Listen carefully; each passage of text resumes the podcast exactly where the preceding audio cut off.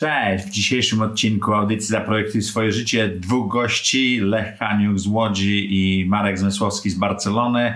Postanowiliśmy nagrać trochę inny odcinek niż zwykle, czyli nie o projektowaniu życia, ale rozmowy przedsiębiorców. Może to próba nowego formatu, może to coś, co będziemy nagrywali częściej, wypuszczali w innym dniu. Nie jestem jeszcze pewien, ale w czasach zarazy z uwagi na sprzęt i możliwości można próbować z jednej strony zupełnie nowych rzeczy, a z drugiej strony te stare nie wiem, czy do końca tak samo wychodzą przez wideo.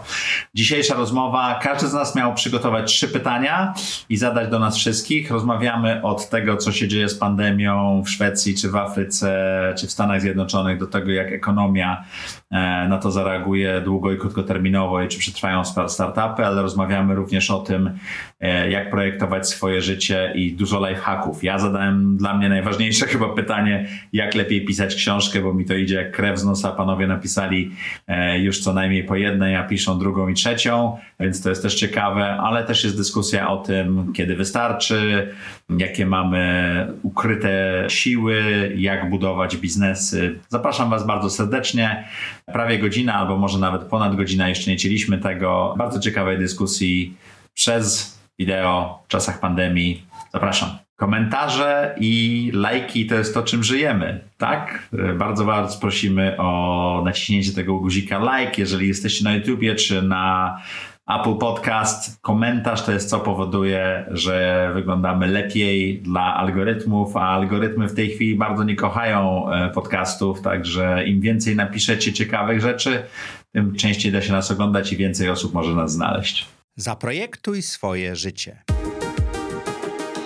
Zapraszam Was do mojej autorskiej audycji Zaprojektuj swoje życie. Przedstawiam osoby, które podjęły nietuzinkowe wyzwania życiowe i biznesowe. Rozmawiamy o tym, co nas napędza i dokąd zmierzamy. Historie opowiadane przez moich gości zainspirują Was do świadomego i odważnego projektowania swojego życia. Cześć, witajcie w kolejnym odcinku audycji Zaprojektuj swoje życie. W czasach epidemii, pandemii, zarazy nagrywamy to e, w sposób dość nietypowy jak na nas, ale chyba typowy od paru tygodni dla wszystkich mediów. Dzisiejszymi gośćmi są goście już e, audycji. Marek był nawet dwa razy. Marek Zmysłowski. Dzień dobry. I Lech Kaniuk. Dzień dobry. Moje oczy będą latały, bo ja panów mam po dwóch stronach kamerki, także przepraszam was najbardziej. Spróbuję się mówić do kamery, ale to jest dla mnie nowe. Nabyłem nowy sprzęt, jest super mikrofon, jest super kamera. Wywiad e, z Wadiłem Makarenką był nagrywany z laptopa i wyszło jak wyszło. Tutaj mam nadzieję, że wyjdzie trochę lepiej. Też nauczyłem się Zooma trochę lepiej. Słuchajcie, bardzo Wam dziękuję, bo to była taka zupełnie spontaniczna akcja. Spingnęliśmy się na Facebooku a propos czegoś innego i ja mówię, to może nagramy coś we trzech. No i wyszło na to, że się uda. Dla gości postanowiliśmy, że każdy z nas będzie miał e, trzy pytania. W tych trzech pytaniach będziemy mogli zadać, jakie są odpowiedzi. To kto chce być pierwszy? Mogę być pierwszy. Dobrze, Marku. I jakie pytanie wszyscy Wam w kółko zadają, co świadczy o ich ignorancji, bo już powinni to dawno wiedzieć i Wy już się musicie powtarzać. Mówisz o epidemii, czy tak generalnie? Ale generalnie, pytanie do Was. Ja mogę zacząć? Proszę bardzo. Jak pozwolisz, bo, bo to zazwyczaj jest e, w co zainwestować X, w co zainwestować 100 tysięcy, w co zainwestować milion e, złotych, milion dolarów i tak dalej. No bo dla mnie bardzo zależy od osoby, statutu, w którym są finansowego, sytuacji, wieku. No bo pytanie, jak, jak się ma 20 lat, to się inaczej inwestuje niż jak ma się 50 lat czy 70 lat, bo ryzy, poziom ryzyka powinien być zupełnie inny. To, to pytanie oczywiście ma też swoje różnego rodzaju wariacje, typu czy zainwestować w X, czy zainwestować w złoto, w bitcoina, w coś jeszcze. Bardzo często staje to pytanie, naprawdę. Ja nie wiem, czy to świadczy o ignorancji, ale to na pewno świadczy o takim szukaniu skrótów, a ja strasznie... Tak, to miałem na myśli, tak. Wiesz, no to, to ciężki kawał chleba, żeby cokolwiek zrobić, również inwestowanie. No Warren Buffett pracuje nad tym całe życie, od bycia nastolatkiem, dlatego jest taki dobry, że, że się na tym skupia, tak? I jeżeli ktoś myśli, że takie jedno pytanie bum i ja odpowiem na to, będziemy w stanie nagle stworzyć z milionera, mam z tym problem. Zresztą mam problem z takimi kanałami też, jak oglądam czasami jedna rada, bo ja się w ten sposób dorobiłem, to ty też mam. Tak. Cechu. Ja, ja, ja chyba też e, mam e, bardzo podobne, ale u, u, mnie bardzo często się pojawia pytanie, jak zdobyć inwestora. Więc może to jest wariacja na, na też e, te pytania, które ty dostajesz. Zresztą to geneza, to, to z tego powodu też e, kolejna książka, o książkach porozmawiamy, ale postanowiłem, żeby to też jakoś e, zmaterializować. Bardzo często się pojawia i, i, i też mam wrażenie takie, że ludzie, którzy zadają to pytanie, jak zdobyć inwestora, albo nie są w ogóle na to przygotowani i to nie jest ten moment, albo po prostu nie powinni pozyskać inwestora. I to nie chodzi inwestora o to, że... się zdobywa? To takie strasznie trudne pytanie, nie? Raczej się, się pozyskuje właśnie, też zaprasza.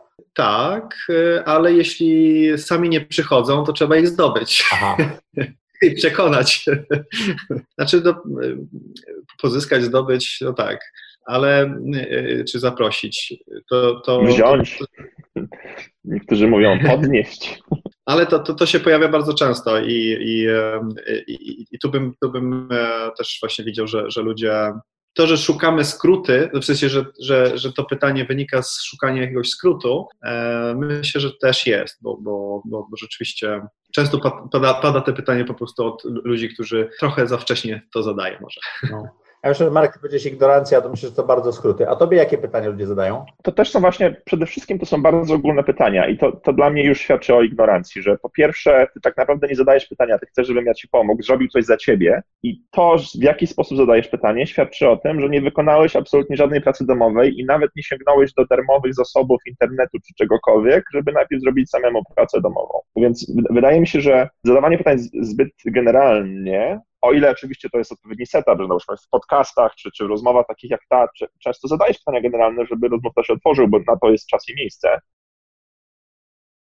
Przypadkowych e, pytań randomowych, gdzieś tam z, z lewego biodra strzelonych podczas 30-sekundowej e, podróży w windzie, albo zagadania na Twitterze, no to żeby móc rzeczywiście wykorzystać ten kontakt z osobą, której zadałeś pytania, to pytanie powinno być przygotowane. E, z drugiej strony często, e, pewnie, pewnie też to macie panowie, e, osoby do was uderzają i mówią, to złapmy się na 15-minutowego kola i zobaczmy, czy możemy zrobić coś razem. Jeśli do mnie napisze mm, Bill Gates z takim, z takim mailem, albo oczywiście ktoś ktokolwiek, kto jest o jeden poziom wyżej ode mnie w biznesie, czy w czy jakiejkolwiek sferze życia. Kogo, ktoś, na kim tobie zależy, nie? Na kim mi bardziej zależy niż jemu, to, to dla mnie to wystarczy, żeby takie spotkanie odbyć, ale jeśli ktoś pisze do mnie, komu bardziej zależy na spotkaniu ze mną niż mi z nim, no bo jednak mówimy o jakiejś hierarchii w biznesie, czy, czy, czy w nauce, czy w, w edukacji, to sam fakt takiego pitchu jest po prostu niewystarczający i za osobą, która proponuje, powinien też być propozycja wartości dodanej i, i agendy samego,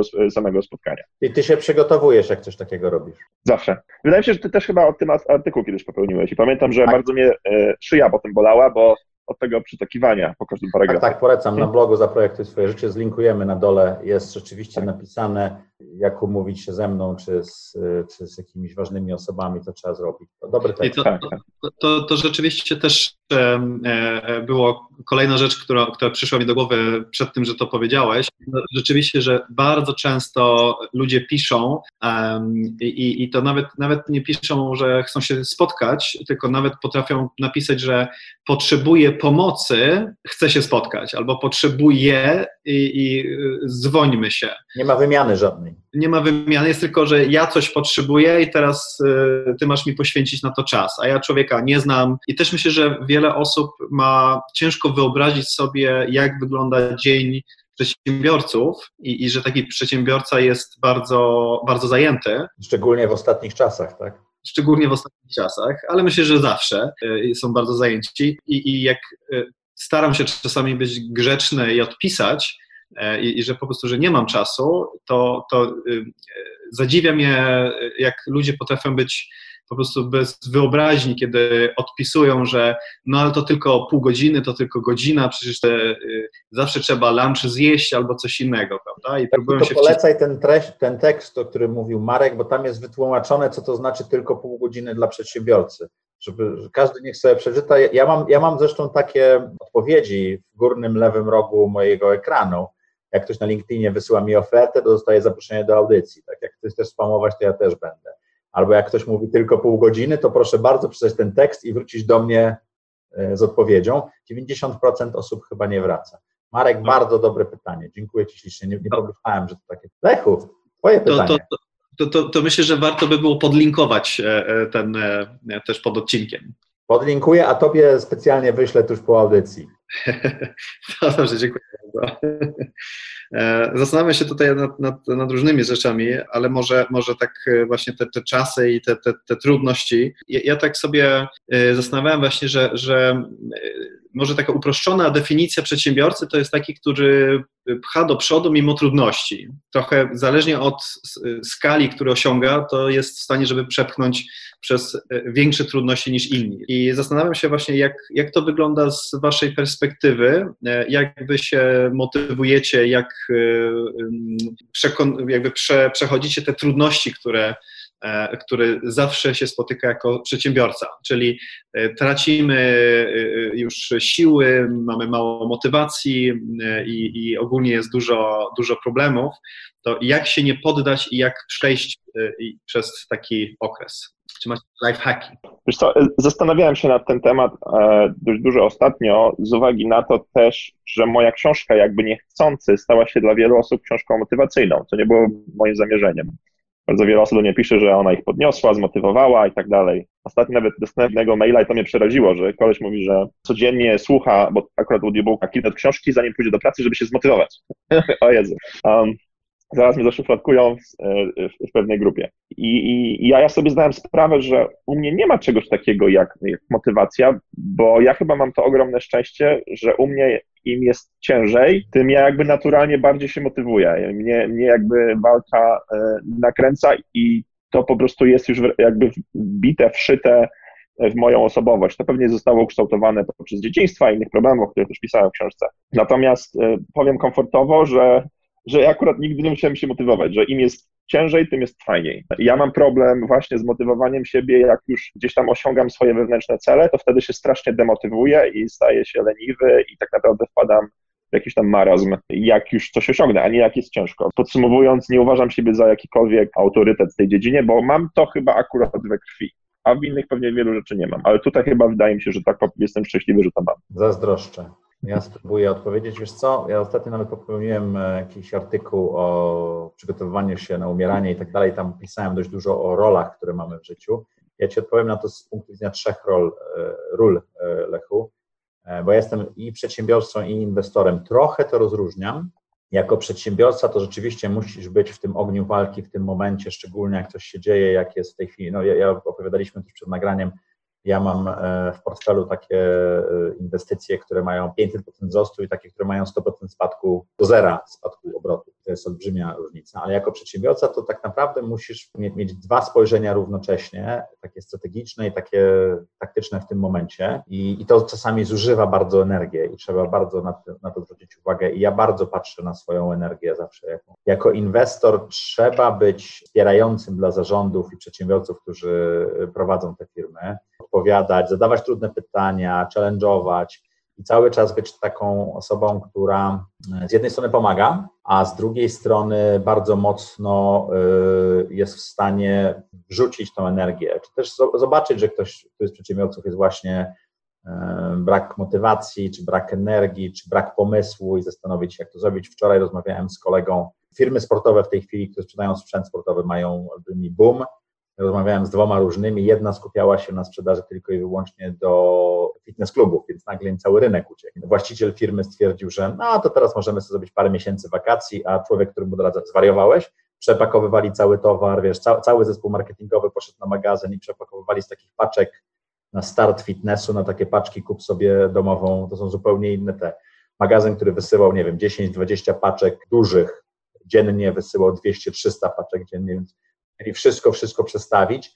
No i właśnie ten, ten doradca, czy ten inwestor musiał bardzo mocno pomagać. Tutaj jest zarządzanie taką te, też energią, ale też taką, takim optymizmem i wstrzykiwanie tego, tego przedsiębiorców, z którymi pracuję, czy, czy, czy, czy, jestem inwestorem. A trzeci to jest jako autor audycji, to muszę Wam powiedzieć, że to jest, to jest straszne, jak wielki wpływ wynik audycji ma na to, jaką ja mam energię, czy jaką ja mam chęć do pchania tego do przodu.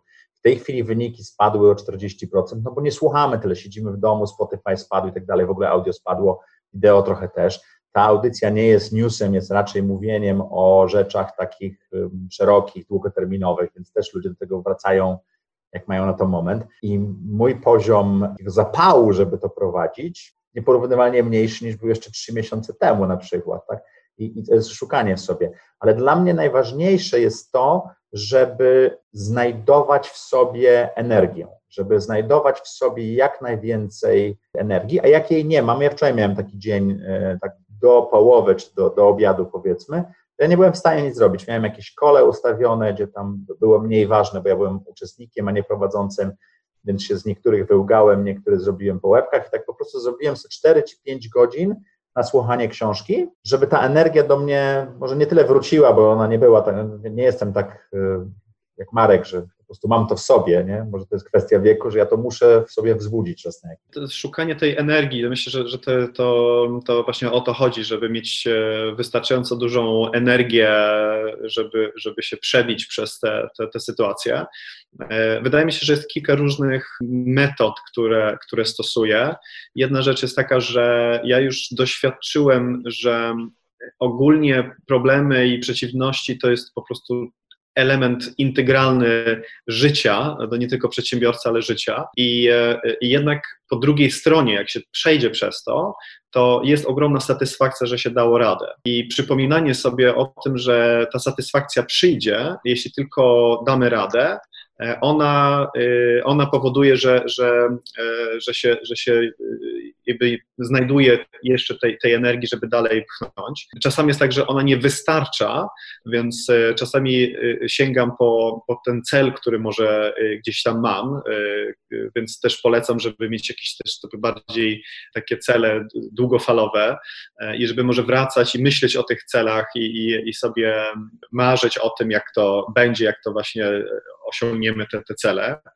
E, ostatecznie to wydaje mi się, że my mamy większą frajdę o tym myśleć, jak to będzie, jak to osiągniemy, niż później, jak się to osiąga, ale, ale, ale i, i tak jest to jakiś sposób do tego, żeby e, pchnąć do przodu. Osiągnięcie nie daje takiej satysfakcji, jak dążenie do niego, nie? Tak, tak, bo, bo myślę, że w naszej wyobraźni jest dużo fajniej jeżdżenie tym super autem albo być na tym jachcie, niż później faktycznie e, e to jest, jak się siedzi w e, tak. sztywnym aucie w korku jeździ po dziurach. więc, e, więc, więc e, myślę, że, że ale te wyobraźnie pomagają nam, żeby, żeby tam e, przechodzić. Czasami jest tak, że to, to wciąż nie wystarcza i to wtedy oznacza, że prawdopodobnie działamy z jakimś bardzo dużym jakimś tam przeszkodą, którą musimy przejść, e, no to wtedy przypominam sobie, że słonia to się nie je w całości, tylko po kawałku, e, więc tak samo z każdym problemem, więc może trzeba po prostu ten problem trochę po, e, porozbijać na mniejsze kawałki, które będą bardziej zjadliwe i też jakby to, to też pomaga i myśleć o tym, żeby działać konstruktywnie, a, a, a nie po prostu się zapętlać w myślenie, jaki to jestem biedny i zmęczony i, i że to jest bardzo trudne, tylko, tylko starać się skupiać się nad, nad, nad tym, żeby być konstruktywny w danej sytuacji, a to, co mi najbardziej pomaga, to jest w sumie taki, taki notes i po prostu sobie spisywać to do, co, co by potrzebował e, i, i chociaż spisać dwie, trzy rzeczy, które potrzebuję zrobić i to też pomaga nam się skupić nad później zadaniem niż to, że jest ten duży e, problem. Dziękuję. To teraz moje pytanie. Ja chciałem Was e, trochę sprowadzić do tu i teraz. Dużo się dzieje wokół nas. Jeden mały wirus zmienił cały świat. Ostatnio widziałem dobrego mema, że jeżeli myślicie, że jeden człowiek e, nie jest w stanie zmienić świata, to nie widzieliście tego, który zjadł niedogotowanego nietoperza, tak? Strasznie to brzmi, ale taka jest prawda. E, Szwecja radzi sobie troszeczkę zupełnie inaczej z podejściem do pandemii i tak dalej. Bardzo bym chętnie wysłuchał Twojej opinii.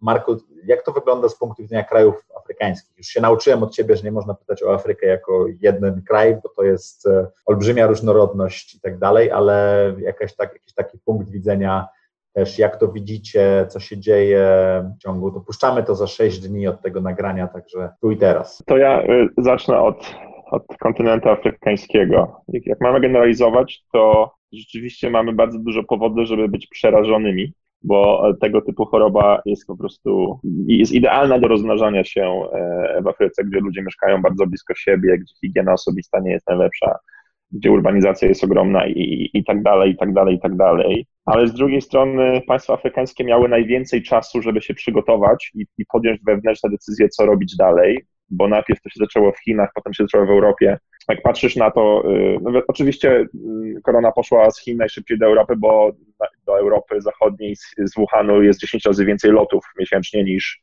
niż do Afryki, więc to, się to prawdopodobieństwo robi swoje. Więc e, kraje afrykańskie zamknęły granice o wiele, wiele szybciej niż zrobiły to kraje europejskie. Mówię o granicach lotniczych. Najlepsza dieta to jest taka, której się możesz trzymać, a najłatwiej jest skutecznie zamknąć granice e, lotnicze, nie naziemne i, i to dużo pomogło. Z drugiej strony kraje afrykańskie są przyzwyczajone do walki o przetrwanie, z różnych powodów. Mówię o chorobach i też o, o terroryzmie i tak dalej i o tym, w jaki sposób państwo traktuje odgórnie swoich e, obywateli. I tak wprowadzanie nawet bardziej drakońskich przepisów, niezależnie od ich długofalowych skutków i tak dalej, one są po prostu paradoksalnie szybciej, łatwiej aplikowalne. A na samym początku mi się wydawało, że z tym będzie bardzo duży problem. A trzy, społeczeństwo afrykańskie, znowu jak mam generalizować, jest y, chyba dwa razy młodsze statystycznie od społeczeństwa e, europejskiego i jest duże prawdopodobieństwo, że współczynnik osób hospitalizowanych będzie o wiele mniejszy. Pomijając to, czy tam i są szpitale, czy nie, ale takich, które wymagają hospitalizacji, będzie o wiele Nawet mniejszy. Nawet śmiertelność, tak? Czy śmiertelność, bo y, organizmy są młodsze, są zdrowsze. Bardzo wiele osób, to zabrzmi może strasznie, które w Europie się urodziły z jakimiś defektami, albo osoby o bardzo słabej osobie odporności, czy alergiami i tak dalej, te wszelkiego rodzaju choroby cywilizacyjne. Takich ludzi jest o wiele mniej y, w Afryce, z góry na zgoła inny lifestyle.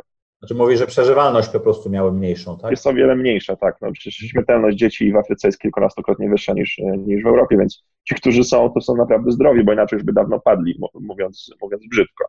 Więc to, to też daje dużo, dużo nadziei.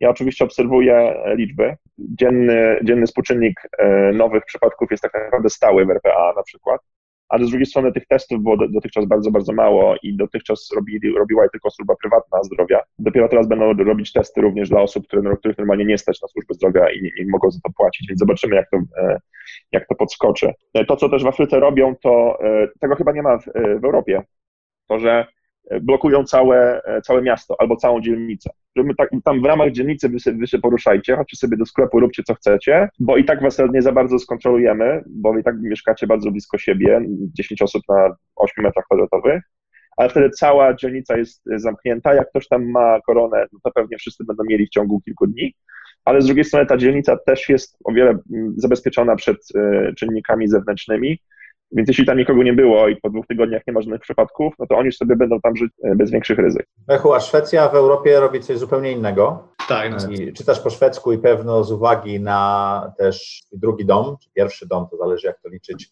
e, jesteś e, duchowo tam. Opowiedz nam trochę więcej. No, Szwecja poszła mm, rzeczywiście zupełnie innym, inną ścieżką i to się okaże kto wyjdzie z tego zwycięsko, że tak powiem. Ja myślę, że trochę Szwecja też swoją skalą e, i, i też e, jakby z służbą zdrowia wydaje mi się, że, że może jednak być w pozycji, gdzie, gdzie rzeczywiście da radę, żeby to, to, to po, jakby przejść e, w miarę dobrze. Tutaj podjęto takie działanie, gdzie się ogranicza i chroni bardziej ludzi tutaj w grupie ryzyka, czyli domy, domy dla e, opieki starszych e, są dużo bardziej restrykcyjne, jakby nie, nie można tutaj e, odwiedzać jak się chce. Ale poza tym no to, to jest podejście takie, że żeby dbać o siebie i, i są rekomendacje, ale nie narzucamy za dużo. E, oczywiście teraz e, tam zgromadzenia do 50 osób jest, było wcześniej 500 i są ograniczenia, ale, te, ale i, i tak się idzie bardziej drogą na zasadzie rekomendacji niż, niż tutaj bardzo takich restrykcyjnych działań. Wydaje mi się, że, że tutaj polskie, szwedzkie społeczeństwo mm, to monitoruje dość dobrze i, i, i, chyba myśli, że da radę nawet z dość dużym pikiem w służbie zdrowia. To co ciekawe, to czytałem, że SAS, który no, uziemił samoloty ma, ma dziesiątki tysięcy osób, które, e, które nie pracują, to, to zaczęli przekwalifikować, żeby mieć więcej osób przygotowanych do tego, żeby ewentualnie odciążyć personel medyczny w, no, w obszarach prostszych, żeby ten bardziej wykwalifikowany personel mógł się zajmować bardziej trudnymi i, i rzeczami, które wymagają też właśnie wyższe wykwalifikowanie. Więc to też jest dosyć ciekawe, bo, bo to pokazuje, że, że, że się myśli mimo wszystko proaktywnie, że się to spodziewa, ale jednak też wydaje mi się, że się myśli mocno o, o tym, żeby, żeby dbać o, o, o pracę i, i gospodarki jednocześnie że, że jakby skutki takiego lockdownu są zbyt kosztowne, żeby, żeby tak zrobić i że, że jednak jest szansa, że się da, da radę to przejść. Co nie oznacza, że i tak jest e, trudno i, i że, że firmy też niektóre mają bardzo, bardzo trudne sytuacje, ale tutaj też e, społeczeństwo szwedzkie działa bardzo szybko i jest bardzo szybko uruchomione pomoce. Ja mam e, kilka spółek portfelowych w Szwecji i mogę powiedzieć, że już 2 miliony koron, czy około milion złotych na e, bardzo preferencyjnych pożyczki, to akurat jest pożyczka. Są oczywiście też e, e, zwolnienia z podatków i innych rzeczy, ale państwowa firma, dla której zresztą kiedyś miałem chwilę żeby pracować, to oni pożyczają pieniądze i przez 12 miesięcy w ogóle się nie spłaca tej pożyczki, bardzo niskie oprocentowane i, i po prostu państwo wie, że to jest pożyczka z dużym ryzykiem, ale może dzięki temu jest to coś, co, co da tym spółkom możliwość, żeby przetrwać albo się przestawić, bo to też e, czasami trzeba e, się przestawić. No ale milion złotych to jest już e, rzeczywiście dużo i to poszło szybko. To, to, to ja bo byłem w, zaangażowany w tym procesie i widziałem, jak to, jak to było. To było bardzo uproszczone, bardzo, bardzo uproszczone, jak to się aplikowało i myślę, że to był kwestia tygodnia pomiędzy tym, że się aplikowała, a tym, że pieniądze były wypłacone na, na koncie. Jeśli chodzi o takie udogodnienia dla przedsiębiorców jeśli takie mm, e, zwolnienie z podatków, dopłaty do, e, do ludzi, którzy się za, za, za, zatrudnia. E, to też widziałem ten formularz, też specjalnie wesz, wszedłem, żeby poklikać i zobaczyć, jak bardzo on jest skomplikowany. I tam jest formularz, gdzie się odpowiada tak czy nie. Myślę, że to jeszcze się okaże, kto wyjdzie z, z tej tak. sytuacji górą, że tak Chciałem pójść krok dalej. Moim drugim domem kiedyś były Stany i e, wczoraj wyszły wyniki, że 6,5 miliona, 6,6 miliona więcej bezrobotnych, tam jest ponad 16 milionów bezrobotnych. Tam jest bardzo taka płynna ta ekonomia, bo bardzo szybko się zatrudnia i zwalnia ludzi. To też trochę inaczej działa. Jest porównanie 2008 i 2009 roku, gdzie tam było kilkaset tysięcy. Tutaj jest jednak takie punktowe wyrzucenie. No i Stany przegapiły ten moment w porównaniu do, do tego, co Marek mówił o Afryce, jeżeli chodzi o przygotowanie się i tak dalej. Śmiertelność jest bardzo wysoka tam były jakieś historie ze szczepieniami na grypę i tak dalej. Ja nie jestem specjalistą, nie wdaję się w to, ale jeżeli chodzi o ekonomię, to myślę, że bardzo mocno będą w tej chwili uderzone krótkoterminowo. Ale chciałem Was zapytać, jak Waszym zdaniem z punktu widzenia przedsiębiorcy czy biznesu wygląda przyszłość po pandemii? Nie ta przyszłość, ta 3 miesiące czy 9 miesięcy, bo nie do końca to chyba wiemy jeszcze, dużo się wydarzy, ale ta przyszłość za 3, 5, 10 lat jak byście to widzieli? Wydaje mi się, że zresztą z Markiem e, e, miałem okazję, żeby właśnie o tym tak, e, taką refleksję mieliśmy, że bo my wcześniej przed pandemią dużo lataliśmy. Marek więcej ode mnie, ale ja i tak w, w jednym kwartale wyrabiam frequent traveler czy frequent flyer, więc ty, tych lotów jest dosyć dużo. I, I, teraz myślę, że bardzo szybko ludzie się przestawili i zaakceptowali wideokonferencje, mhm. które i tak są całkiem spoko. E, I myślę, że trochę jednak przybliżyliśmy możliwość spotkania dosyć szybko i efektywnie, utrzymując też jakby taki, taki kontakt wideo. Nawet trzy dni chyba się umówiliśmy na to nagranie, nie? Te cztery. To bardzo szybko poszło. No tak, tak. E, a, a gdyby to miało być, że to w Warszawie, w studiu i tak dalej, no to to by e, było dużo większa logistyka. Lechu z Łodzi, Marek z Barcelony, ja z Warszawy i wszystko da się. Więc e, zresztą, zresztą też, e, też mieliśmy mieć taki warsztat dla, dla mojego zespołu i, i też ten, ten, ten zespół był roz, rozstrzelony po chyba cztery czy pięciu krajach i, i też e, udało się zrobić warsztaty po prostu z zespołem w, w takim trybie. Więc, więc myślę, że to jest na pewno jedna zmiana, która moim zdaniem będzie pozytywna, bo myślę, że będziemy szybciej, skuteczniej i taniej robić też biznes na zasadzie spotkania. E, to, to jest e, jedna rzecz. Druga rzecz to e, ja bym podzielił firmy w trzech kategoriach. Ta, ta najbardziej nieszczęsna kategoria to będą ci, którzy albo byli mocno dotknięci, stracili płynność całkowicie, albo ci, którzy próbowali wystartować, ale jeszcze nie mieli finansowania, to oni mogą po prostu nie przetrwać. Będzie taka e, grupa, która będzie musiała mocno ciąć swoje koszty i ona nawet po pandemii będzie wciąż chyba w takim trybie trochę awaryjnym i, i mentalnie chociażby e, i będzie miała trudno, żeby się odrodzić i, i też będzie, będzie dużo pewnie talenty pouciekały, biznes pouciekał, jakby taki, będzie, będzie to taki zombie, myślę. A później będzie kategoria firm, która albo na tym bardzo korzysta na zasadzie, nie wiem, no CD Projekt na przykład, tutaj e, Marcin Iwiński, no to ma... Najbardziej wartościowa firma w Polsce. Tak, ma, ma, ma świetne wyniki teraz, no bo jakby trochę mamy inny tryb e, życia, robimy trochę inne rzeczy. E, ale też są te firmy, które y, mają dobrą kontrolę nad swoim cashflowem i są w stanie, żeby na tym zapanować i są w, mają taką możliwość, żeby użyć ten czas na to, żeby strategicznie podejść do, do, do działania. I, I tak e, na przykład z, ze Sunroof w tej chwili chcemy zrobić, że zamiast bardzo szybko te, w tej chwili skalować kilka miesięcy temu, no to prawdopodobnie gdyby wszystko szło bez pandemii, to my, my byśmy w tej chwili bardzo skalowali biznes szybko, już mielibyśmy mm, dość dużo kapitału pozyskanego od też inwestorów. No, to, to buduje bardzo dużą, dużą bazę kosztową, ale my, my udało nam się jakby być w takim trybie, gdzie tych kosztów nie mamy y, tak dużo, że nad tym nie panujemy i jesteśmy w stanie, żeby bez zwolnień, bez, bez takich tego typu atencji w biznesie możemy myśleć, jak wyjść z pandemii szybciej niż inni, żeby być przygotowani do tego, że. Że będziesz już... miał tyle kapitału, żeby mieć tą energię, taką, taki pa, siłę pędu. Siły pędu będziemy, będziemy mieli.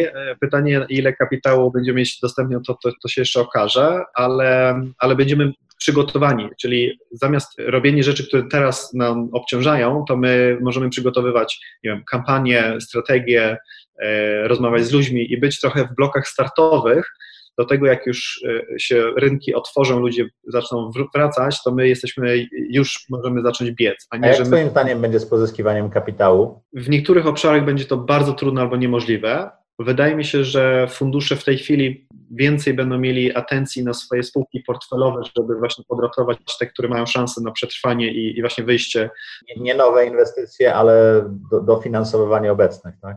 tak, aczkolwiek i tak wiem, że są fundusze, które inwestują i, i, są aktywne. Jest różne powody tego. Myślę, że w Polsce są powody, mogą być takie, że po prostu muszą wydawać też i inwestować. Są ci, którzy po prostu będą trochę może bardziej ostrożnie podchodzić do inwestycji, ale jednak nadal mają apetyt do, do inwestowania. Może są bardziej zainteresowani jakimiś tele, telemedii i tym, tym podobnym biznesem czy gier, ale w Szwecji na przykład y, przedwczoraj rozmawiałem z funduszem, y, to oni, oni widzą swoją rolę, to akurat znowu państwowa firma, która inwestuje w, w startupy i przedsiębiorca, przedsiębiorstwa, y, przedsiębiorstwa i oni widzą swoją rolę w tej chwili, że muszą nawet trochę lżej oceniać i inwestować, dlatego że to, to, to jest też trochę ich rola, więc e, myślę, że będziemy widzieć bardzo duże spektrum e, działania, ale raczej bym powiedział, że inwestorzy będą bardziej ostrożni. To ja, ja zacznę może od tego, jeśli, jeśli ktoś słucha czy ogląda, jest przedsiębiorcą i, i, i trochę ten kryzys go tak nastał w przypadku i teraz nie wie, co zrobić, no to ja zakładam, że to jest pierwszy kryzys w jego historii, bo jeśli to jest jego drugi kryzys, to się powinien zastanowić. Kapitalizm jest oczywiście e, podzielony na cykle. E, jak patrzymy na historię, to mieliśmy chyba jedną z najdłuższych host ever. Z technicznego punktu widzenia rynek się aż prosił o korektę.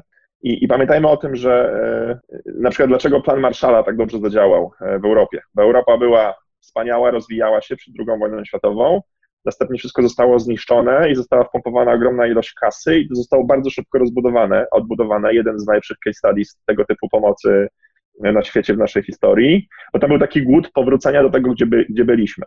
Dlatego plan Marszala nie działa, załóżmy, czy po prostu pakowanie kasy nie działa w Afryce, bo tam nie jest powrót do tego, gdzie byliśmy, tylko taka akceleracja strategicznego rozwoju. Wydaje mi się, że w, w, tym, w, przypadku tej recesji, czy kryzysu, czy jakkolwiek byśmy to nazwali, jak nigdy rządy biorą odpowiedzialność za to, co się wydarzyło, bo to historia ich rozliczy z tego, czy lockdown, który został wprowadzony, te wszystkie kwarantanny, w zależności od krajów, były mniej lub bardziej skuteczne, to leży na winie rządu i wydaje mi się, że czeka nas na, na skalę, której jeszcze nie, wcześniej nie mieliśmy. Programy, będą, czekały, będą, nas czekać programy stymulacyjne i to, co teraz widzimy, to jest dopiero, to jest dopiero początek. Więc ja tak naprawdę patrzę dość optymistycznie na to. Zakładam, że tak jak też Lechu powiedział, pewne trendy zostały nam przyspieszone.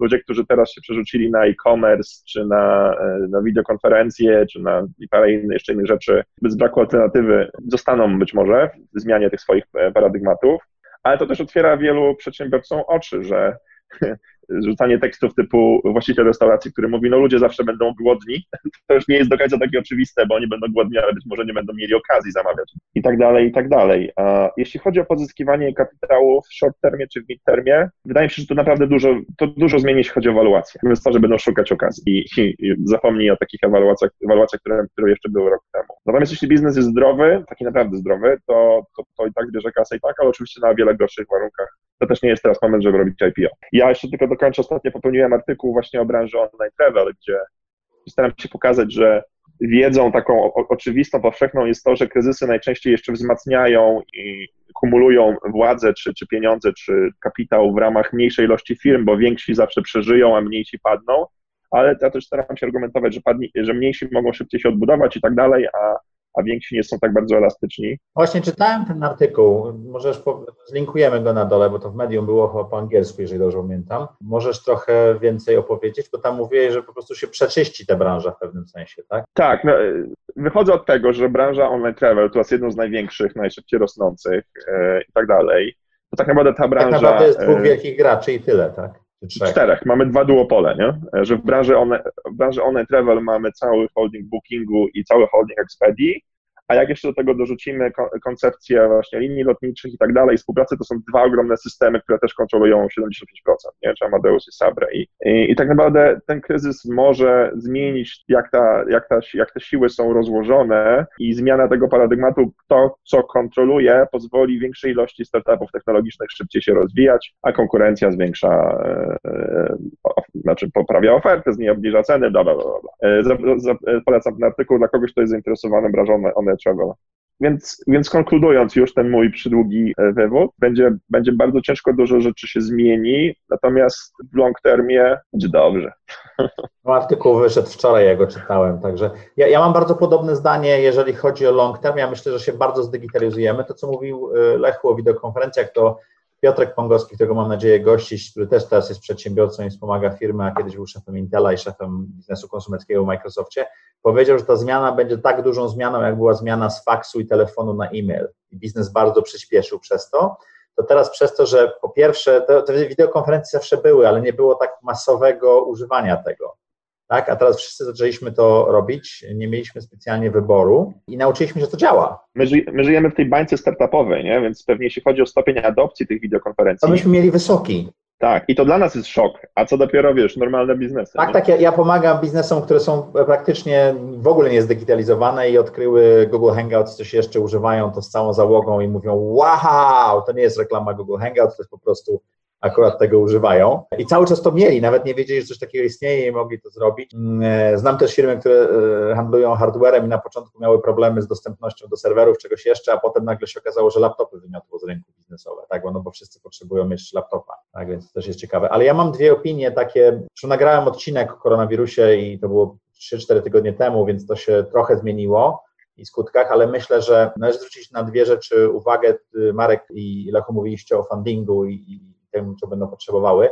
Wydaje mi się, że krótkoterminowe banko, bankowe pieniądze właśnie się skończyły, czyli linie kredytowe i tak dalej, jest to problem i, i cash is king i ściąganie płatności i tego typu rzeczy będzie super ważne. Pytanie, jak to e, zadziała. Jeżeli chodzi o finansowanie, to ja myślę, że finansowanie jeszcze będzie dostępne przez jakiś czas w tym roku, bo fundusze są rozpędzone i tak dalej. Jak spojrzymy na 2008, 9, 10, to w 2008 roku po kryzysie jeszcze było finansowanie startupów czy małych przedsiębiorstw, a 9, 10 i połowa 11 to była po prostu pustynia, żadna kropla deszczu nie padała, poza tam wybranymi, a z drugiej strony jak już padały, to były duże inwestycje w duże pomysły jak Airbnb czy Uber i tak dalej, że się tego typu rzeczy po prostu zadziały i ludzie w to zainwestowali. To, co będzie się działo, to będzie właśnie taki crunch na y, pieniądze w firmie. Z jednej strony, bo klienci albo znikają, albo płacą z opóźnieniem, albo nie płacą. Z drugiej strony, bo ciężko wyciągnąć pieniądze od inwestorów. E, ja w tej chwili jestem w trzech czy czterech rozmowach na temat rund, które z rund e, takich, wiesz, tam wycena razy pięć zrobiły się w najlepszym wypadku bridge'owymi, czyli wycena się nie rusza w ogóle, albo wręcz down E,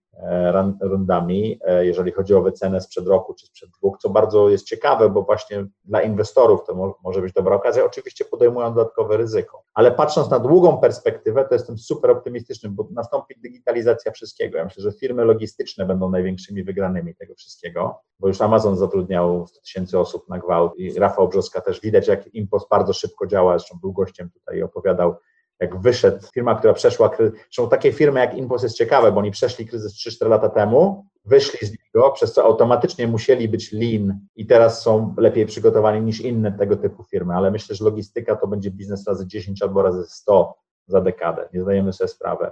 I dużo innych rzeczy zapraszam na ten odcinek, gdzie ja mówię o y, koronawirusie chyba 4 czy 5 odcinków temu. To tylko uzupełniając, ja myślę, że przez social distancing i przerzucenie się na kwarantannę dobro, dobrowolne albo, albo przymusowe i wideokonferencje, my też poznajemy, jak ludzie mieszkają i się jednak zbliżamy do, do, do tego.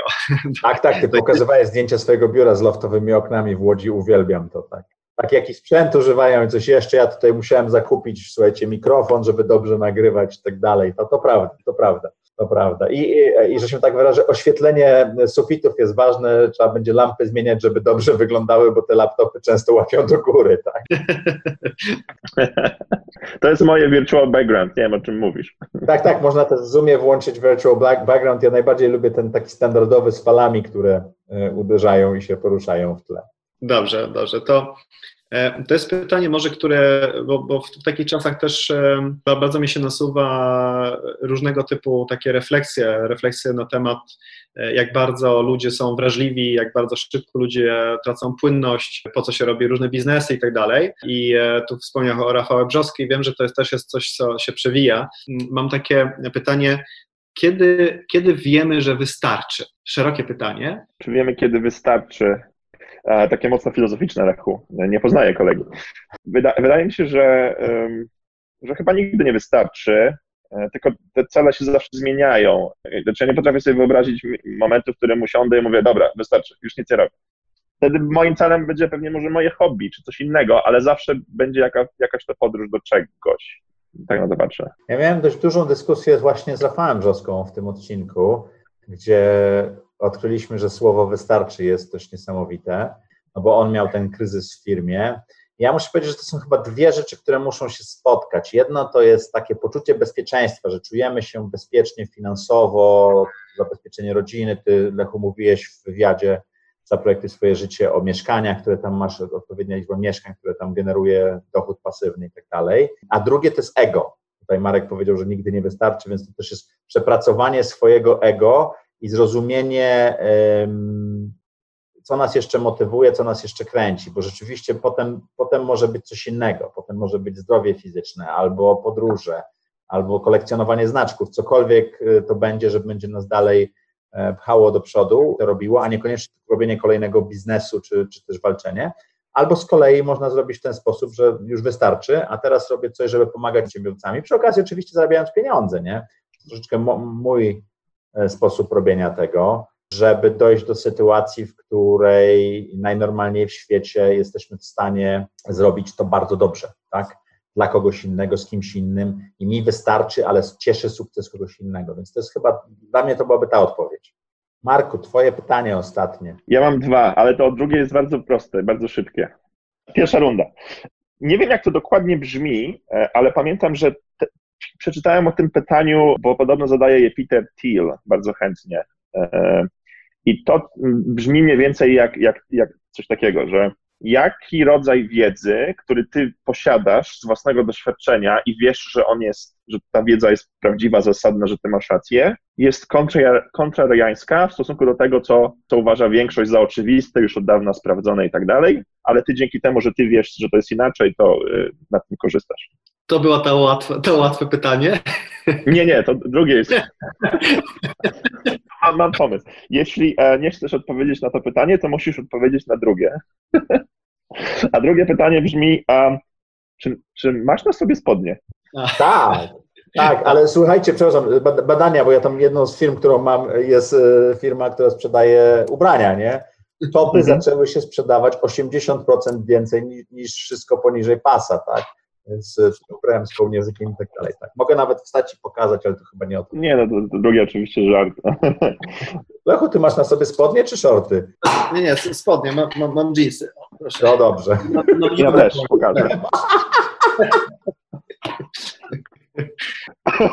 E, odpowiadając na Twoje e, pytanie z Peterem Tillem, bo miałem chwilę, żeby się zastanowić, oglądając skarpetki Mecha, to wydaje mi się, że to, że ja stałem się trochę antysystemowy. Wczoraj miałem bardzo fajną rozmowę mówiącą o tym, jak rozwijać moją um, audycję i ktoś mówił, że może powinienem się inaczej zacząć ubierać, a ja jednak lubię Desiguala, lubię te takie różne rzeczy. Ostatnio robiłem rekrutację i jednym z e, zadań w rekrutacji było e, dla przyszłych product managerów i tak dalej napisanie listu do kogoś w Desigualu, żeby ciuchy zaczęli za darmo przesyłać, tak? Bo i wydaje mi się, że bycie trochę, może nie antysystemowym, ale patrzenie na system z zewnątrz, e, nie bycie zaangażowanym w nim w korporacji czy w przedsiębiorstwie i tak tylko możliwość takiego spojrzenia zawsze z zewnątrz jest dla mnie takim właśnie kontrariarnym punktem widzenia, e, który powoduje, że ja mogę wyłączyć to ego, czy tą, czy tą, tą potrzebę pędu i, i, powiedzieć sobie wystarczy w odpowiednich momentach. Czasami zastanawiam, czy słusznie, no bo widzę, że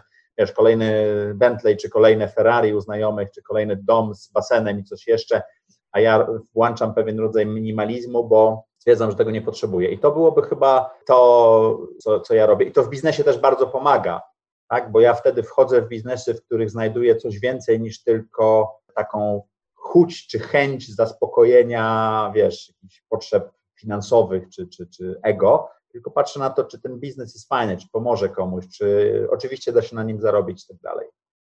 E, no rzeczywiście to ja będę musiał jeszcze pomyśleć o, o na, na, na, temat tego pytania, ale, ale jedna rzecz, która mi się nasuwa, to jest chyba to, że e, takie jest przeświadczenie, że powinno się stawiać cele osiągalne, e, mierzalne i osiągalne i, i takie realistyczne. Jeżeli jeśli te cele są nierealistyczne, to one one będą nas demotywowały i, i, zamiast motywowały. I tutaj chyba mam taki sekret, że odkąd zacząłem sobie stawiać nierealne cele, to idzie mi dużo lepiej. Wow.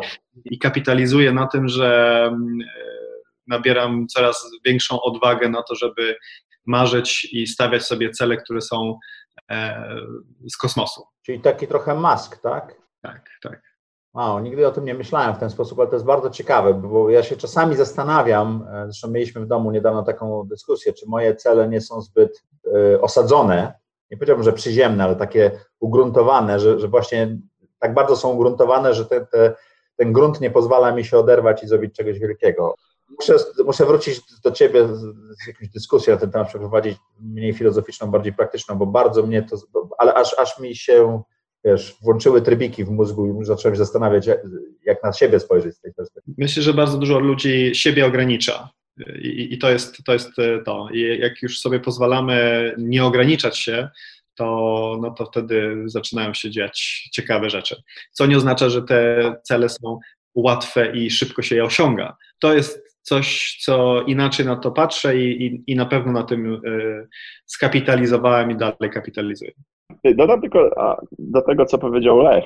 E, to jest też jeden, jeden z powodów, dla, dla których zacząłem z Lechem współpracować, o czym pewnie wiesz, Maćku. Właśnie o to też chciałem zapytać, za chwilę to opowiecie. Tak, że ja miałem jakiś tam pomysł na siebie na najbliższe, na najbliższe parę lat i uważałem, że to jest całkiem ambitne i, i komfortowe i tak dalej, a potem Lech jak mnie strzelił tym swoim planem z sunroofem, to wszystko to, co ja sobie wymyśliłem, nagle zaczęło wyglądać tak blado, nie?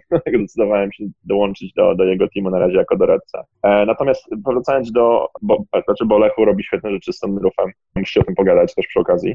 Natomiast powracając do mojego własnego pytania, ja o tym kiedyś wspomniałem chyba na pierwszym, podczas naszej pierwszej rozmowy, Maku. Chodzi o to, jak, jak my mało zdajemy sobie sprawy z tego, jak podstawowe procesy biologiczne wpływają na to, jakie my podejmujemy decyzje w życiu. Znaczy mogę już e, uchylić rąbkę tajemnicy, że będę o tym pisał, w zasadzie już zacząłem moją drugą książkę. Też oczywiście z, z punktu widzenia takiego personalnego, że chcę, chcę tą wiedzę punktu widzenia menedżerskiego i przedsiębiorcy jakoś tak skonsolidować, żeby, żeby móc z niej wyciągnąć wnioski, że że dieta, rodzaj bak ilość bakterii, które mamy w żołądku i tak dalej, takie różne banalne niby rzeczy, których często uczymy się na, na biologii, tak naprawdę wpływają również na naszą, na naszą psychikę. To już od dłuższego czasu, bo od kilku lat dużo na ten temat czytam y, i staram się swoją wiedzę poszerzać. I to niesamowicie też y, pomogło mi siebie ukształtować, czy też jeśli chodzi o pewne zmiany osobowościowe, na których, na których mi zależało, kończąc na po prostu byciu bardziej efektywnym menadżerem, bo na, na to, o to chodzi. Tak naprawdę niewielki odsetek ludzi zdaje sobie z tego sprawę, a jeśli zdaje sobie z tego sprawę i przytakuje, to nic nie robi z tym proaktywnie. A w tobie? A ja jak najbardziej e, kieruję się tymi zasadami i, i, i modyfikuję też, że, że jakby widzę, że zmiany, które wprowadziłem, które wpłynęły na to, że jak mój organizm inaczej funkcjonuje, sprawiły, że jestem o wiele lepszym menadżerem, sprzedawcą, przedsiębiorcą, doradcą i tak dalej. No panowie, to ja chciałem zapytać, bo mam was tutaj na ekranach obok kamery, jak to jest z tą waszą współpracą? Bo tam czytam jakiegoś posta, nagle okazuje się, że współpracujecie. Mój dobry kolega Rafał z wami jest w ogóle. To opowiedzcie trochę o, o tym, jak, gdzie się można zapisać. No, to, to wracając trochę do, do, do tych celów y, i, i, ambicji, do tego, żeby robić rzeczy niewyobrażalnie duże, tak jak widziałaś moją skarpetkę z unicornem, e, to, to, to energia idzie od dołu, prawda?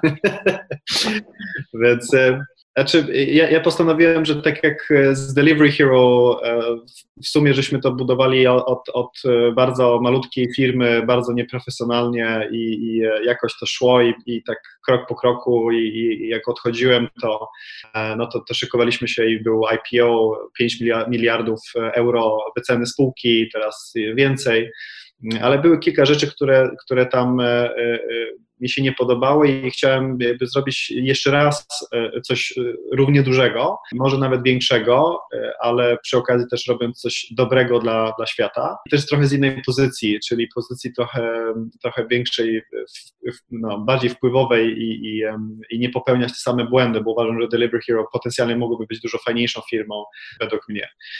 No i, i, i żeby to zrobić i, i zrobić to bardzo szybko, to zacząłem właśnie zbierać bardzo ciekawych zdolnych ludzi, którzy bardzo będą mnie uzupełniać w różnych rolach. I od, można powiedzieć, że od roku czasu zacząłem trochę restrukturyzować e, Sunroof, który zresztą jest firmą, którą mój, mój brat kiedyś założył, 2013 ale ona była na rynek skandynawski, co nawet szwedzki na początku, tak? W, w Szwecji lokalnie. Mój, mój, brat y, jest inżynierem budowlanym, miał firmę budowlaną i, e, i miał zlecenie do tego, żeby budować domy i, i też e, jakby klient chciał, żeby była instalacja fotowoltaiczna. E, I geneza była taka, że, że żeby zrobić to szybciej, taniej i ładniej, to, to trzeba by było zrobić coś zintegrowane. I jakby trochę trial and error testów, e, współpraca z instytucją. No i mój, mój brat chciał, żeby ja się ja dołączył. Ja nie chciałem najpierw dołączyć, no bo bałem się, że z moim bratem to, to się nie dogadamy, będziemy bardziej się kłócić niż prowadzić e, coś ciekawego. No i to dojrzewało tak od 2012-13, kiedy ten pomysł był, ale ja wtedy jeszcze w Delivery Hero, później zdecydowałem się, żeby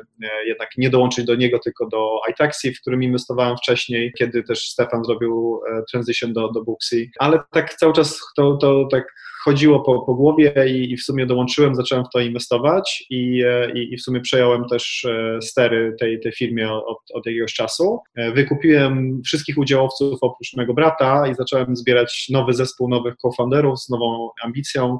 Co Marek ma robić? To, to niech Marek sam opowie, co ma robić. Z cyklu nie znam się, to się wypowiem.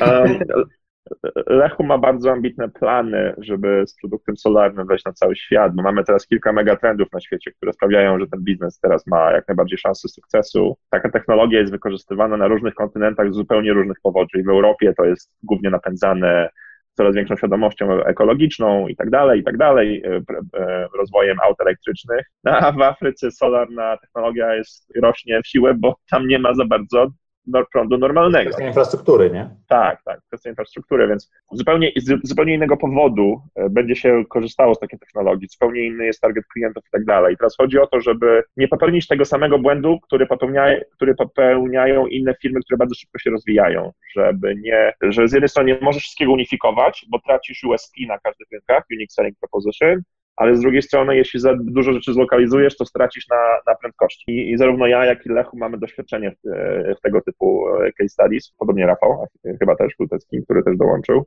I chodzi o to, żeby, żeby dopasować ten biznes do danego rynku, a oczywiście Afryka jest strategii Lecha kontynentem niesamowicie istotnym z uwagi na, na potencjał i, i jeszcze parę innych rzeczy. Ja się muszę zapisać, słuchajcie, bo trzecia moja inwestycja w życiu, którą zrobiłem, taka e, poważna, startupowa, to była właśnie firma, która solarne podgrzewacze do wody w Polsce tam sprowadzała, instalowała i tak dalej, rozwinęła się dość niesamowicie. Potem się zwinęła, bo projekty upadły, ale ja w międzyczasie zrobiłem 3,5 raza pieniądze, więc to było, e, na pierwszej zrobiłem dużo, na drugiej straciłem jeszcze więcej, a na trzeciej wreszcie zrobiłem jakieś pieniądze, które ze mną zostały na to. Także e, trochę na słońcu się znam. No to super. To. A inwestowałeś w tym roku? W tym roku w jakieś firmy, czy w tym roku w solarne firmy? Nie, nie, w, te, w tym roku, bo raz w roku robisz jedną inwestycję rocznie.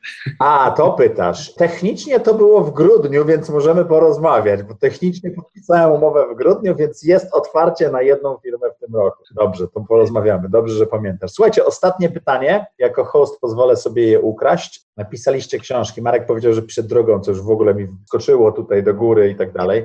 Ja próbuję zabrać się do pisania książki od lutego, nawet już napisałem, tam zrobiłem konspekt. Wczoraj rozmawiałem z wydawnictwem, które chce mnie wydawać. Zastanawiam się, czy tego nie wydać samemu i coś jeszcze, ale jak napisać książkę? Wasze doświadczenia i rady dla takiej osoby jak ja. Napisaliście książkę, każdy w trochę inny sposób. Ty wydałeś, nie wiem, czy doszedłeś do tych 10 tysięcy, które chciałeś sprzedać, to zaraz zapytam. Marku, ty wydajesz z wydawnictwem i tak dalej, wydajesz w dwóch językach, więc też już jest inaczej. Co byście mi powiedzieli, takie 3-5 podstawowych rad, które możecie dać do napisania, wydania, sprzedania książki? Największym problemem, z którym trzeba sobie poradzić, bo bez tego cała reszta się nie liczy, to jest zbudowanie w sobie flow przelewania myśli na papier, bo to jest najbardziej bolesny bolesny element, a to można osiągnąć tylko i wyłącznie poprzez, poprzez dzienny trening. E, książka najlepiej się pisze, cokolwiek najlepiej się pisze nawet po kilkanaście minut albo po kilka minut dziennie, a potem się to przerabia coraz dłużej. Trzeba to wprowadzić w nawyk. Dochodzisz do pewnego stanu, w którym pomyślenie o czymś jest tak samo mało E, mało wymagające energetycznie, jak napisanie. Bo mamy tyle myśli, ale żeby usiąść i napisać, to jest ten problem. Więc musisz wytrenować swój umysł, tak jak trenujesz y, nawyk chodzenia na siłownię. I trzeba zacząć od bardzo małych kroków. Czyli ja codziennie rano, e, zanim nawet spojrzę na maile, muszę coś napisać. I to się zaczęło kiedyś od jednego zdania, a potem dwa zdania, trzy zdania, a potem nagle sobie zdajesz sprawę, że po paru miesiącach piszesz przez godzinę i w zasadzie cię nie boli. I to jest, to jest, to jest trening. I to jest najważniejsze. Bardzo dużo rzeczy, które napiszesz, będzie beznadziejne, ale nie chodzi o to, czy wszystko, co piszesz, jest ok, tylko czy wytrenowałeś ten nawyk, bo potem też napiszesz już, już te fajne rzeczy. Podobnie jest z nauką obcych języków. Ludzie, którzy mają największy problem z nauką obcych języków, ich problem polega na tym, że boją się odzywać. A ludzie, którzy się uczą języków szybko, to są tacy, którzy nie boją się mówić z błędami, bo jak już jest nawyk mówienia, to potem też błędy znikają. I kiedy to wytrenujesz, a ja też poza książką pisałem też dużo artykułów, nadal piszę i tak dalej, mam już to wytrenowane. Nie dlatego, że jestem nie jakim intelektualistą, ale dlatego, że pisanie jest niewiele bardziej energetycznie kosztowne niż niż myślenie, które i tak już jest w moim przypadku mocno kosztowne. Dziękuję Lechu. Ty Excela używałeś do pisania, jak ja pamiętam, bo takie posty robiłeś e, na fejsie z konspektem. To tak, e, ja, ja Ci zdradzę, że ja w 2000 ósmym wydałem pierwszą książkę po szwedzku. Mhm. Siła pędu jest technicznie moją drugą książką i jestem na ukończeniu mojej trzeciej książki. tak, Excel jest rzeczywiście coś, co, co używam przy, przy pisaniu i to, co jest spójne ze wszystkimi projektami książkowymi, które, które realizowałem i realizuję, to jest to, że ja zaczynam od struktury. Czyli jest jakiś, jakiś pomysł, mam o czym to ma być i co ja chcę osiągnąć i dla kogo. Czyli to, to tak jak budujesz produkt, zresztą jesteś mistrzem od budowania produktów na, na sprzedaż, więc książka niczym się tym nie, nie różni, tylko po prostu produkcja jego inaczej wygląda niż zwykły produkt może. Więc zaczynam ogólnie z, y, jaki jest produkt, który chcę, chcę dać i dla jakiej grupy docelowej, żeby on był dopasowywany. I później się zastanawiam nad tym, jak jakby przeprowadzić tego czytelnika, czy później słuchacza przez, przez jakby tą, tą, tą ścieżkę, żeby on maksymalnie dobrze mógł e, oswoić tą wiedzę albo, albo jakby co, co ja chcę osiągnąć. Akurat wszystkie moje książki są non-fiction, więc, e, więc to jest jakby przekazywanie jakąś, jakąś wiedzę i, i, i żeby to podać w takim formacie, który będzie łatwo do, do przys, przy, przyswajania i, i nie, nie naukowe. I jak mam później strukturę, ona czasami ewoluuje też oczywiście, ale, ale jak mam jakąś taką bazową strukturę, jak chcę to podzielić, e, to wtedy, tak jak to, to co Marek powiedział, to jest ogólnie po prostu praca. Tak jak czasami e, e, po prostu trzeba coś wykonać, to tak samo czasami trzeba po prostu usiąść i coś napisać albo popracować nad tekstem. I to nie jest moim zdaniem praca kreatywna, która, gdzie musimy osiągnąć jakiś flow, jakąś inspirację, tylko my po prostu musimy sobie Mm, wykroić e, trochę czasu i, i w tym danym czasie po slocie e, popracować nad, nad tą książką. Czyli przelewać te, te, myśli na słowa, jak to Marek mówił, tak? Tak, i wtedy jak mam strukturę, to ja mogę sobie wybrać, jaką częścią chcę w danym slocie czasowym, który sobie wygospodarowałem. Troszeczkę do humoru, czy też do przepływu myśli tak. możesz dopasować to, co robisz. Tak, a, to jest, to jest dobry light, to jest dobry hack, dziękuję. E, więc rzeczywiście to, to, to jest e, tak, że jak czujesz się bardziej zainspirowany, to może chcesz e, intro napisać, albo intro zazwyczaj kończę intrym, intro, ale jak są bardziej techniczne, no to jak jesteś bardziej wyspany i, i, i to, to może takie bardziej techniczne wtedy e, obszary można przepracować. Piszesz rano czy wieczorem? Raczej bym powiedział, że w ciągu dnia albo wieczorem. Teraz to wynika z tego, że wieczorem, dlatego że to dla mnie jest raczej wieczorem albo w weekendy wieczorem mam, po prostu czuję, że, że mogę zamiast, zamiast poczytać jakąś książkę, mogę sobie popisać na, na, na swojej. A w ciągu dnia, dlatego że ja wokół siebie w, w moim holdingu marketingu zbudowałem zespół, ja mam jedną osobę, która mi pomaga w tym i pomaga mnie dyscyplinować. I teraz ja wszystko nie piszę sam. Ja część rzeczy to rzeczywiście piszę tekst, ale czasami to jest tak, że ja, ja mam po prostu pomoc w tym, żeby to, to, to napisać, bo po prostu nie miałbym inaczej czasu, żeby to zrealizować. Więc... Masz myśli, masz punkty, które są układane w zdania, zdania przez Ghosta, tak? Tak. I, I jedna pracownica y, w moim zespole, która po prostu wrzuca mi w kalendarz. Ja powiedziałem, że mają wciskać mi sloty czasowe, chociażby półgodzinne do, do maksymalnie godziny i, i mój zespół e, e, taki operacyjny, który mi pomaga w codziennym życiu, funkcjonowaniu, po prostu wrzucali mi sloty takie czasowe, gdzie, gdzie to pasowało, żeby powciskać i żeby była regularność, żeby to pchnąć do przodu i umawialiśmy się na spotkanie i albo było to omówione, albo było nagrywane i był jakiś mhm. temat, że ok, teraz jest spotkanie, rozmawiamy na temat jakieś tam, wybrane z Excelu i jest, jest prowadzony wywiad. Później to idzie do wydawnictwa wydawnictwach, z którym współpracuję. A czyli teraz wydaje już e, nie robisz self-publishingu tym razem? Nie, robię self-publishing, ale, ale tutaj z, z OSM Power tą drugą książkę też e, robię e, i oni mają taką, taką usługę po prostu, gdzie, gdzie pomagają w redagowaniu, w, w, w sumie w całym procesie de facto i ja tylko dostarczam content, więc ta, ta osoba ode mnie pomaga mi tworzyć ten content, ten content później jest przerabiany jest jakby proces tam uzupełniania i, i modyfikacji. O tyle dobrze, że, że pierwsza książka nie straciła mój tone of voice, więc dlatego zdecydowałem żeby, żeby zrobić kolejną też, też z nimi. A ile sprzedałeś siły pędu? Bo e, jak nagrywaliśmy, to miałeś taką ambicję, żeby dojść do 10 tysięcy. Tak, chyba nie osiągnąłem jeszcze 10 tysięcy, ale myślę, że nie jestem daleko. Licząc e-booki i audiobooki, to myślę, że łącznie wszystkie są bardzo blisko 10 tysięcy. Marku, a ty wydałeś i z wydawnictwem, i self-publishing. Co polecasz takiemu nubowi jak ja? Jest, jest tylko jedna rzecz, której nie możesz zrobić sam, wydając książkę sam. Edycja? I to jest, to jest, nie, to jest podeprzeć się prestiżem wydawnictwa. Tego nie zastąpisz. No pytanie, na, na jakim etapie jesteś, czy to ci potrzebne, czy też nie i czy też ci się chce outsourcować te rzeczy, czy, też zlecać je i zarządzać tym całym procesem samemu, czy też nie, bo wiadomo, że w wydawnictwie to jest wszystko od razu. O tym, jak wydawać książkę, też można by napisać książkę. Tak jest, dużo książek, ja parę nawet kupiłem, przeczytałem, także Słuchajcie, dziękuję Wam ślicznie. Jesteśmy grubo ponad godzinę. Nie zdawałem sobie sprawy, że tak ten format wyjdzie. Dość niesamowite. Bardzo Wam dziękuję, że udało się to tak szybko zmontować. Znak czasów. Marek Zmysłowski z Barcelony. Bardzo miło. Lech Kaniuk z Łodzi. E, jak będzie okazja no, do zainwestowania w Sunroof, to dajcie znać, bo ten rok jest otwarty na nowe inwestycje, aczkolwiek wyceny spadły bardzo mocno, więc wiesz, to trzeba będzie się zastanowić, super dobre, wiesz, dobry deal. A na poważnie bardzo Wam dziękuję, bardzo dziękuję słuchaczom i widzom audycji za Projektuj Swoje Życie, za to, że są z nami. Subskrybujcie, komentujcie na Apple, Dawno nie komentowaliście, więc bardzo proszę. Panowie, mam nadzieję, że uda nam się za rok nagrać odcinek, w którym opowiemy, jak to wyszliśmy z tego kryzysu i mamy takie niesamowite biznesy, tak? Super, bardzo chętnie. Czemu nie? Pasuje. Dobra. Trzymajcie Dziękuję. się ciepło, dziękuję ślicznie.